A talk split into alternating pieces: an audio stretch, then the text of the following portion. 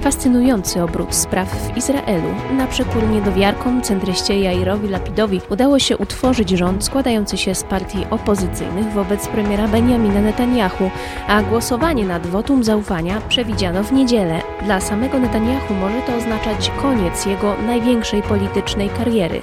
Nie pomogła mu ani dobrze przygotowana kampania szczepień przeciw COVID-19, ani 11-dniowa eskalacja konfliktu między Hamasem i Izraelem, o której mówiło się, że ma zakłócić negocjacje wokół nowego rządu, zwłaszcza te z partią arabską. Pytanie, czy rząd składający się z partii prawicowych, centrum, lewicowych oraz islamistycznej partii arabskiej ma jakąkolwiek szansę na przetrwanie? I najważniejsze, jaka przyszłość czeka Benjamina Netanyahu? Zapraszam do wysłuchania kolejnego odcinka opowieści z Izraela. Karolina Przewrocka-Aderet.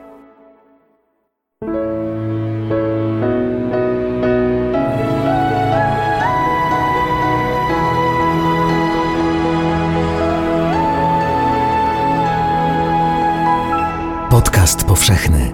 Weź, słuchaj. Na początek mała niespodzianka, bo ten odcinek powstaje tym razem nie z Tel Awiwu, lecz z Krakowa, z nowego studia podcastowego Tygodnika Powszechnego przy ulicy Dworskiej 1C, gdzie właśnie po raz pierwszy testujemy nowe mikrofony.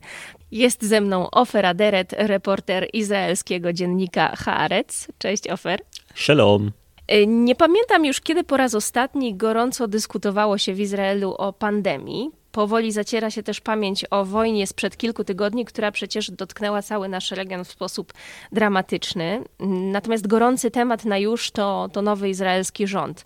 Y, jak w takim tempie nie oszaleć i czy takie tempo zmian jest normalne w Izraelu i jak z tym żyć? Y, Ofer, jesteś tym wszystkim zaskoczony? כן, אומרים שבשבוע אחד Mówi się, że w ciągu tygodnia jesteśmy w stanie wyprodukować w Izraelu więcej wiadomości niż w Europie w ciągu 100 lat. W ciągu tygodnia wybucha wojna, na chwilę wraca temat epidemii, a zaraz potem pojawia się informacja o utworzeniu nowego rządu. Nie, nie jestem tym zaskoczony. Jestem do tego wręcz przyzwyczajony, tak jak większość mieszkańców Izraela. Takie jest tempo wydarzeń na Bliskim Wschodzie. To nas odróżnia od względnie spokojnej Europy. Ofer, porozmawiajmy o nowym rządzie. Mówimy o bardzo szerokim spektrum politycznych zapatrywań, bo mamy tutaj i partie lewicowe, i partie prawicowe, i centrum, i jeszcze na dodatek partia arabska. Pytanie, czy to jest rząd, który w ogóle ma jakąkolwiek szansę przetrwać? No a może w ogóle nie o to tutaj chodzi? הממשלה החדשה Nowy rząd, który ma powstać lada chwila, jest bardzo dziwnym tworem. Nie pamiętam drugiego takiego rządu w 73-letniej historii Izraela. Rządu, który z jednej strony byłby prawicowy, narodowy, wręcz na granicy z radykalizmem, a z drugiej strony lewicowy, równie skrajnie.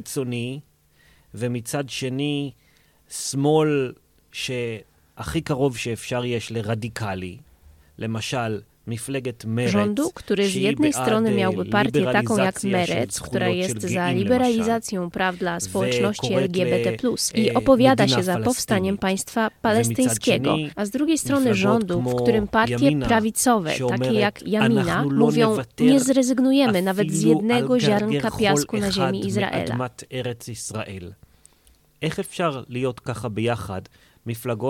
Jak mają ze sobą współpracować partie, które w swoich poglądach są dosłownie sobie przeciwne? Skrajna prawica ze skrajną lewicą? Do spółki z partią islamistyczną, co w ogóle samo w sobie jest zaskakujące i trudne do zaakceptowania? I teraz wyobraźmy sobie jeszcze, że ta partia ma współpracować w koalicji z Awigdorem Liebermanem z Israel Bejtenu, który swego czasu zapowiadał już, że przesiedli izraelskich Arabów na terytoria.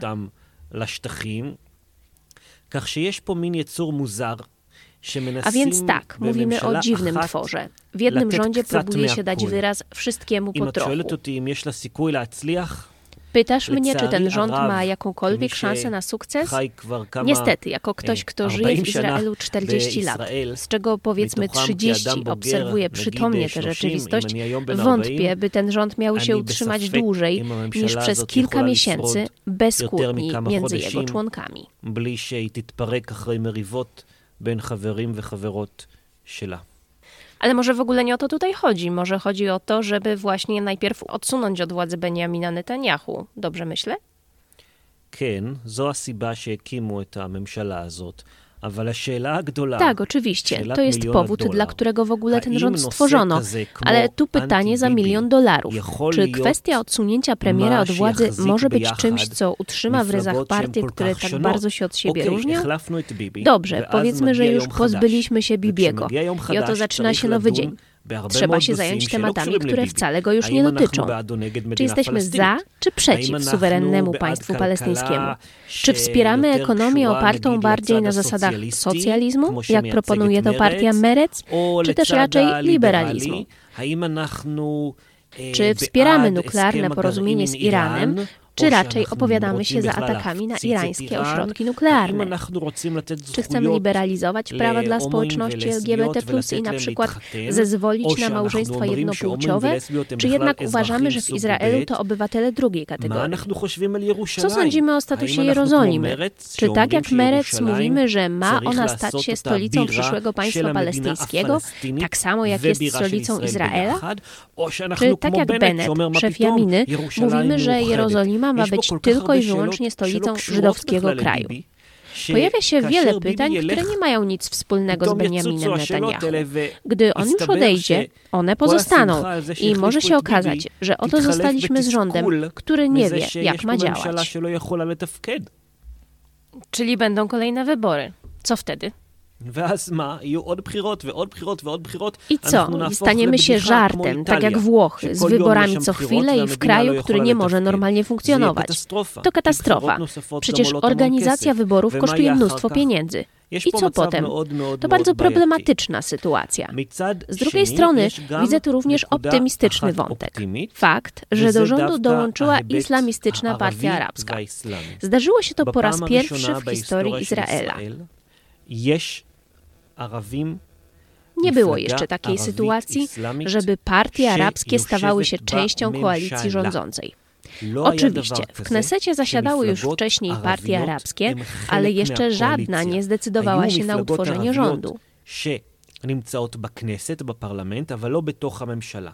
העובדה שמפלגה ערבית, ולא סתם ערבית, Fakt, że ערבית partia איסלאמית, arabska, וזה zresztą חשוב nie tylko ההבדל הזה, arabska, bo także יושבת islamistyczna, בתוך bo to ważne הקואליציה rozróżnienie, הציונית ma zasiąść pośrodku koalicji syjonistycznej razem z partiami prawicowymi, wręcz nacjonalistycznymi, pokazuje, że coś ważnego się zmieniło w relacjach między Arabami i Żydami w Izraelu.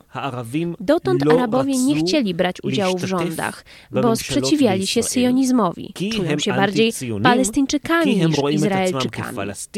I oto nagle na scenie politycznej pojawia się człowiek z zawodu dentysta, którego jeszcze chwilę Temu nikt nie znał.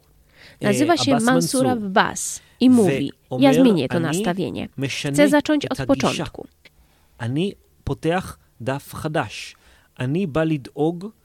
W pierwszej kolejności chce się zatroszczyć o izraelskich Arabów, a nie o Palestyńczyków na terytoriach. Chcę wziąć udział w rządzie izraelskim, zatroszczyć się o prawa takich ludzi jak ja. מה זה אומר על הסכסוך הישראלי-פלסטיני? מה זה אומר על הפוליטיקה הישראלית בכלל? איך זה Co to w ישנה ogóle אותה? mówi o איך זה polityce ישפיע עליה? izraelskiej? יש פה המון Jak ją to שאלות zmieni? Jak na nią עקרוניות wpłynie? ומאוד מאוד חשובות Pojawia się tutaj dużo ומשמעותיות, ważnych pytań. שהממשלה Fakt, החדשה że taki rząd הזאת powstaje, to מייצרת, bardzo duże וזה wyzwanie. Wspomniałeś o Mansurze Abbasie, nie mylić się z Mahmudem Abbasem oczywiście.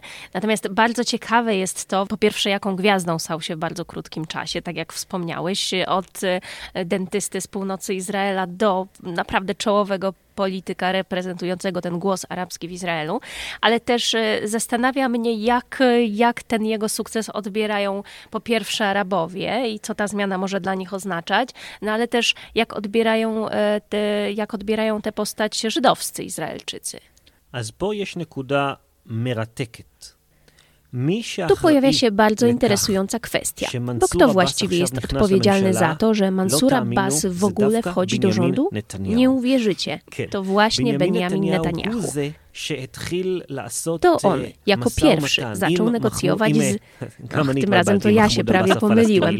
Nie z Mahmoudem Abbasem, palestyńskim prezydentem, lecz z Mansurem Abbasem.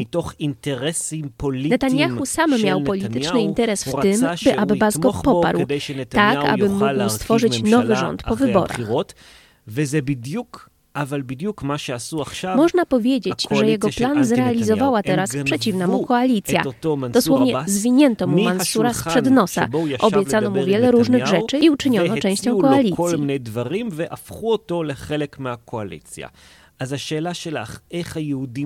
Jak na to wszystko patrzą Żydzi? W tej chwili są trochę sceptyczni. Z jednej strony mówią, to bardzo interesujące. Nie mieliśmy wcześniej do czynienia z ludźmi o takich poglądach. Ciekawe, co mogą nam zaproponować i co my możemy zaproponować im. Czy to naprawdę oznacza jakieś nowe otwarcie?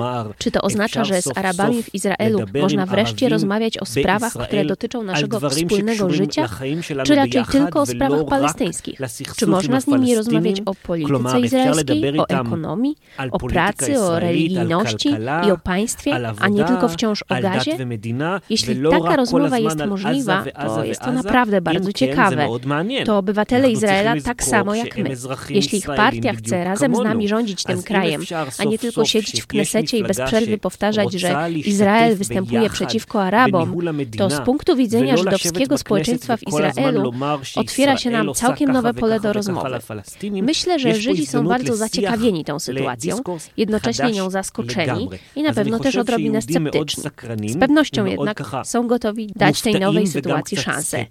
Oczywiście mówię tutaj o Żydach o poglądach centrowych lub lewicowych. Po prawej stronie sceny politycznej, a szczególnie tej radykalnej, mówi się oczywiście, nie tylko wystąpiliście przeciwko Bibiemu, ale też współpracujecie z ludźmi Hamasu, ze skrajnym islamem, z terrorem, z naszym wrogiem. A poza tym to też może być wielkie zagrożenie dla państwa żydowskiego, przecież takim, jakim jest Izrael, według takiej definicji, którą jednak nacjonaliści izraelscy bardzo mocno, y, za którą bardzo mocno optują. Tak, Izrael definiuje się jako państwo żydowskie od 1948 roku. Od niedawna obowiązuje też tzw. Hok Haleom, prawo narodowe, które oficjalnie definiuje Izrael jako państwo żydowskie. Co mówi o nas sytuacja, w której w obliczu tego prawa do rządu wchodzi członek, który nie tylko nie jest Żydem, ale też jest z partii islamistycznej? Czy nagle przestaniemy być państwem żydowskim, a zaczniemy być państwem żydowskim plus islamistycznym? No, ta sytuacja stawia nas w całkiem nowym położeniu i musimy zaczekać z oceną, dokąd nas to zaprowadzi.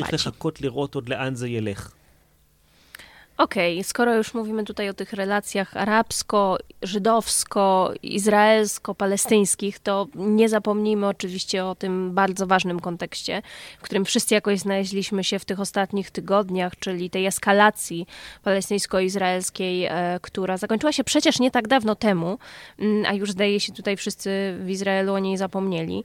Nie ma wątpliwości po tej eskalacji, to jest chyba jasne dla wszystkich, że potrzeba powrotu do rozmów pokojowych i że ta potrzeba jest paląca Natomiast ja jestem ciekawa, czy Twoim zdaniem ten rząd w ogóle będzie w stanie jakkolwiek się tym tematem zająć, czy, czy jednak te rozbieżności światopoglądowe w ogóle to uniemożliwią i w ogóle będzie to jakiś rodzaj tematu, e, tematu B i tematu zastępczego i w ogóle tematu, który nie będzie poruszany na ten moment.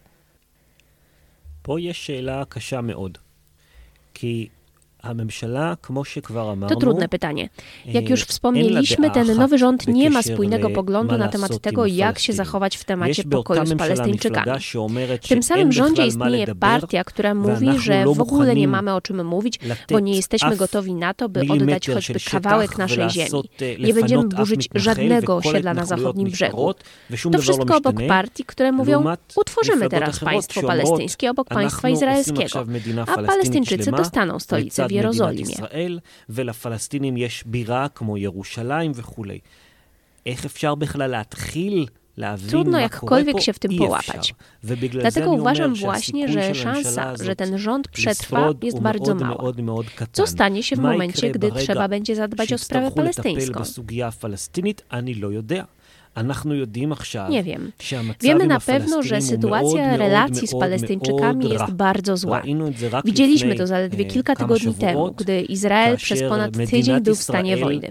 במשך שבוע וכמה ימים הייתה במלחמה של ממש. Na נפלו Tel Awiw רקטות spadały בתל rakiety, אביב, podobnie w בירושלים Jerozolimie i ובכל w innych הארץ, częściach kraju. בגלל To סכסוך wszystko עם z powodu חמאס. konfliktu z Hamasem. Jak mamy rozwiązać ten problem? Czy będziemy rozmawiać z Hamasem?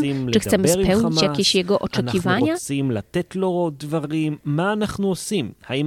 Czy idziemy na wojnę z Palestyńczykami, czy będziemy raczej dążyć do pokoju? Pojawia się tu wiele ważnych pytań, na które nie znajdzie się odpowiedź, jeśli każdy w tym rządzie będzie szedł w zupełnie przeciwnym kierunku. לכיוון הפוך. אז אה, ברור שהנושא הזה הוא על A השולחן, więc oczywiście, הוא קריטי, ten temat jest אבל na stole. מה, Jest szalenie ważny, Ma jej to ale מחר co się z nim בבוקר, stanie אני לא jutro? יודע. Sam nie wiem. No jest jeszcze jeden bardzo ważny aktor na tej politycznej scenie i nie zapominajmy o tym. Benjamin Netanyahu, który do tej pory rozdawał karty, a w tej chwili może być różnie. E, jeśli odejdzie, jeśli odejdzie, e, bo zapewnie tak się stanie, o ile oczywiście te najbliższe dni nie, nie przyniosą żadnych niespodzianek, e, to jaką spuściznę po sobie pozostawi e, i czy w ogóle jeszcze jest ta- taka możliwość, że w jakiś sposób popsuje szyki nowemu rządowi? Netanyahu wcale nie zamierza przechodzić na emeryturę. Będzie teraz szefem opozycji, to już pewne. Czy uda mu się zepsuć ten nowy rząd? No cóż, myślę, że to właśnie próbuje zrobić przez cały czas. Być może jeszcze odniesie sukces. A więc nie mówmy na razie do widzenia Netanyahu. Jeśli mimo wszystko chcemy zrobić jakieś podsumowanie, to trzeba pamiętać, że Bibi doszedł do władzy już w roku 1996 pozostawia za sobą konkretne dziedzictwo. Po pierwsze, zrobił wszystko, co mógł, by nie powstało suwerenne państwo palestyńskie. Uciekał od każdej możliwej szansy na pokój z Palestyńczykami. Za wszelką cenę próbował zdusić wszelkie ustalenia porozumienia z Iranem. את איום הגרעין האיראני. אלו שתי הנקודות הגדולות ביותר בתקופה של נתניהו. אחד, To najważniejsze למנוע punkty w הקמת okresie מדינה rządów פלסטינית. Netanyahu. Po pierwsze, שתיים, uniemożliwić לנסות powstanie למנוע- państwa palestyńskiego. אנחנו Po לא drugie, יודעים עד כמה spróbować בהצלחה uniemożliwić שלאיראן rozwijanie przez יהיה Iran גרעין. potencjału אם nuklearnego.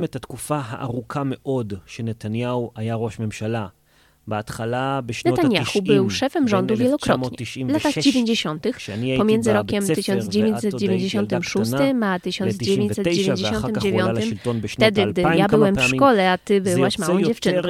Potem kilka razy po roku 2000. To wszystko daje nam więcej dni urzędowania niż za czasów Ben Guriona. Przez ostatnie 12 lat rządził bez przerwy. To mnóstwo czasu. To wynik szczególny w perspektywie całej historii Izraela. Co Netanyahu za sobą zostawia? Kraj zniszczony pod względem relacji społecznych, z wielką nienawiścią między ortodoksami i ludźmi niereligijnymi, między Arabami i Żydami, między biednymi i bogatymi, bez jakiejkolwiek solidarności społecznej.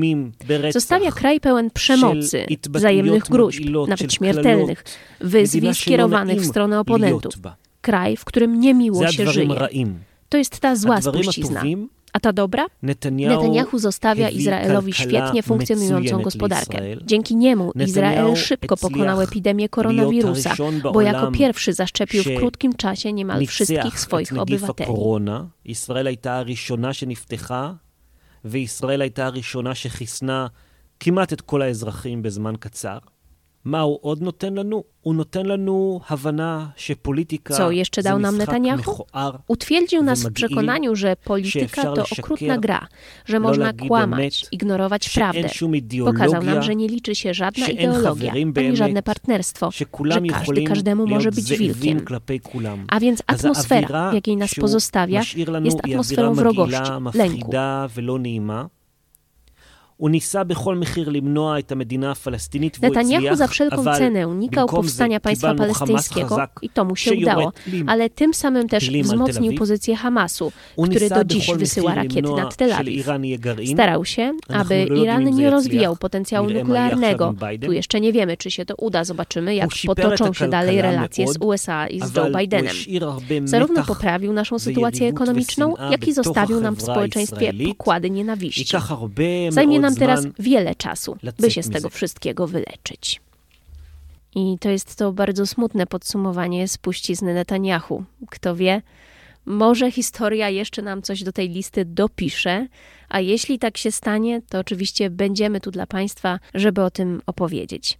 Tymczasem pozdrawiamy z Krakowa, z nowego studia podcastowego Tygodnika Powszechnego. Do usłyszenia w kolejnych opowieściach z Izraela.